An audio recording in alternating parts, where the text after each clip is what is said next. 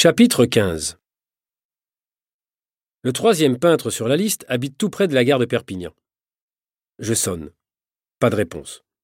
Une voisine me voit et m'appelle. Hé Si vous cherchez Capitan, l'artiste peintre, il est parti Depuis longtemps? Ça fait un mois, comme chaque année.